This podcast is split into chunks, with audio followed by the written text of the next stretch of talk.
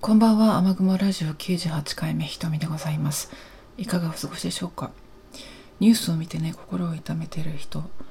多いんじゃないでしょうかね。あのひどいニュースが流れてきますけど、まあ、必要以上にねそれを眺めて見てしまってネガティブな気持ちになったり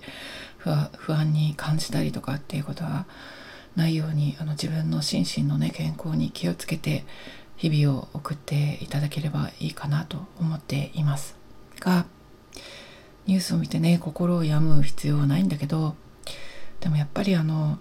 人事にしておきたくはないなっていう感じですね。あの今お話ししているのはイスラエルに対する、まあ、ハマスの攻撃のとそれの報復というか、うん、イスラエルのガザへの空爆の話ですね、まあ、もちろん当たり前だけどこれって今始まったことじゃないのは当然のことでこの75年間の間にパレスチナは土地を奪われていったわけでガザは天井のない監獄というふうに言われたりもしますけれどもこれまでどれだけたくさんの人が亡くなってきたかっていうことにねやっぱり思いを馳せなきゃいけないと思うんですよ。で今回のね攻撃で、まあ、関係のない人って言ったらあれだけど、まあ、みんなねあの世界中の人は関係あるんだと思うけどでも観光客とかね、まあ、観光客ヨーロッパの観光客とかが亡くなったっていうたくさん亡くなったという話を聞いて本当心が痛むけどまあヨーロッパの観光客ならダメで現地の人が亡くなったらいいっていうことじゃもちろんないわけでどんな命だって失われたらいけないものなんですよね。だからそこをね何て言うのかな。あの人事として捉えたくないんですよ。うん、国際協力の世界でさ、まあ、途上国支援の仕事をしてきて開発コンサルタントとしてとかまああの ODA 側とね仕事をしてきたんだけどやっぱり開発支援っていうのは、まあ、緊急支援とかねそういうそういうものを除いて、まあ、紛争の、まあ、復興支援とかそういうのを除いてですよ、まあ、開発支援っていうのは基本的にはあのその先にあるもの。つまりまああの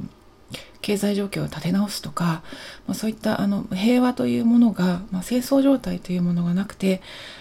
まあ、戦争がないということイコール平和じゃないからね、まあ、ここの定義からして追求しないといけないとは思うんだけれども、まあ、戦争がない状態で開発ができるっていう状態になって初めて開発コンサルタントの私がやってたようなねあの経済支援とか、まあ、中小企業振興とかスタートアップだ若者の雇用促進だとかねそういったところの支援ができる状況が整うわけなんだけれどもやっぱりいろいろジレンマというものもあって例えばスーダンのねあの開発支援の調査の仕事をやってきたんだけど、うんまあ、スーダンはね紛争に苦しんできた国長い間の軍事政権が倒れて、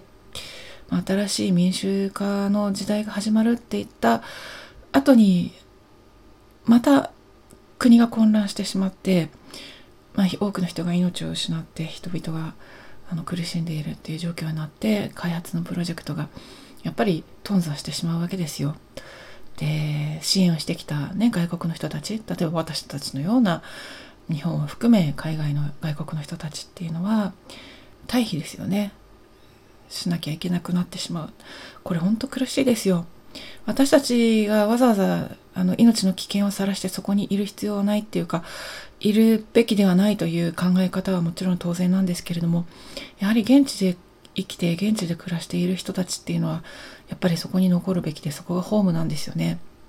これほど苦しいことはないです。今まで一生懸命一緒に働いてきた人たちを残して私が去るとか、うん、私たちが去るとかっていうのは本当に何とも言えないあの涙が出るようなねことですけども。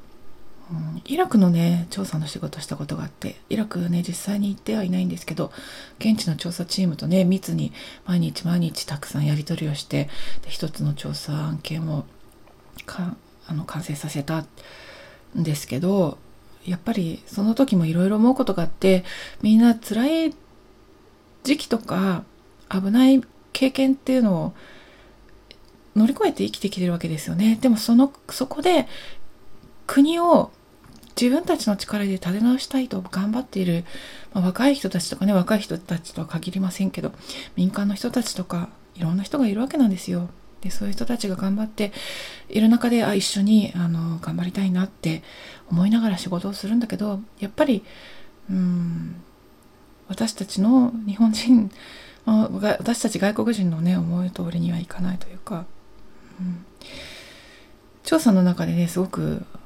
感じたことがいっぱいあるけど一つ気が付いたことがあってある時なんかあ調査のメンバーの中でね若いクルド系の女性がいたんですよね。で彼女すごく優秀ですごく頑張ってくれたんですけどでその彼女がねで会議の中でまあいろいろプレゼンプレゼンというか話をしてくれてでその中で私はクルド人だからってちょっとニコッとして言ったのがすごく印象的だったんですよ。まあ、イラクにおけるクルド系の人たちっていうのは本当にあの微妙な関係性にあるわけじゃないですか力関係にね。でそのクルドだからって言ったセリフの後になんかこう誰も何も言わないで流れてしまった感じだったんだけど私すごく気になってである時チームのねリーダーのその人レバノン系の人なんですけど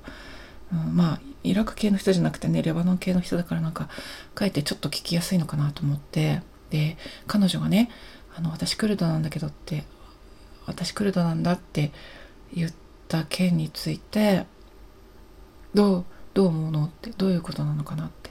それはあのあのどういう意図なんだろうみたいなことを聞いてみたんですよね。うん、やっぱりその彼のレバノン人の彼の回答もすごく印象的で彼はずっと長年イラクに住んでるんだけどイラクの人と結婚されてご家族がいて。で、うんまあ、その子がそのクルド系の子がちょっとやっぱりあのその子だけじゃないけどクルド人であるということを誇りに思っているのはいいけどあの誇りに思っているっていうことをアピールしすぎっていうか、まあ、正確にどういう言葉で言ったのか分かんない忘れちゃったんですけどでも、うん、あえて強調しすぎっていうかなんかそれが気になるところと、まあ、彼にとっては気になるんでしょうね。なんかこの微妙な力関係っていうのかな。うん。これって外国人にはわからない長年の歴史があるわけなんですよ、うん、まあこの話はねただの一つの小さな事例なんだけど、うん、でも今回の件パレスチナの件をね見てパレスチナの問題になってもうずっと長年あるわけじゃないですか。で、多くの人が、罪もない人たちが殺されていったわけですよ。で、そういうのが、歴史がずっと続いてきている中で、あの、今この件を取り上げて、ああだこうだっていう、やっぱにわかの人がいっぱい出てきてるような気がするんだけど、まあやっぱり外国人が余計なこと言いたくないですよね。もちろん、あの、寄り添うことしかできないですよ。失われる命があってはならないっていうこの点だけで寄り添うことしかできないですよ。うん、あとは人事みたいにやっぱり言えないですよね。日本だって関係なくはないですよ。やっぱりパレスチナの件を黙殺してきた黙認してきた国際社会の一員ですよ。うん、そして私たちはその国際社会の国民ですよ。うん、だから同じね地球上に生きてる人間として関係ないことって全くないので心を寄り添うっていうことを忘れたくないし何かできることがあればねそれを絶対やっていきたいなと考えています。で私の小さな小さな経験でもね私もあのパレスチナとかイスラエルに行ったことがあるわけじゃないしうんあまり知らないしね。うん大きなことが言える立場じゃないんだけどでもこんな私にでもできることってあるんですよね。こんな私にでも見聞きしてきたこともあるし、うん、その自分の経験とかさ寄り添う言葉っていうのを発信するっていうのもやっぱり大事だと思うし、うん、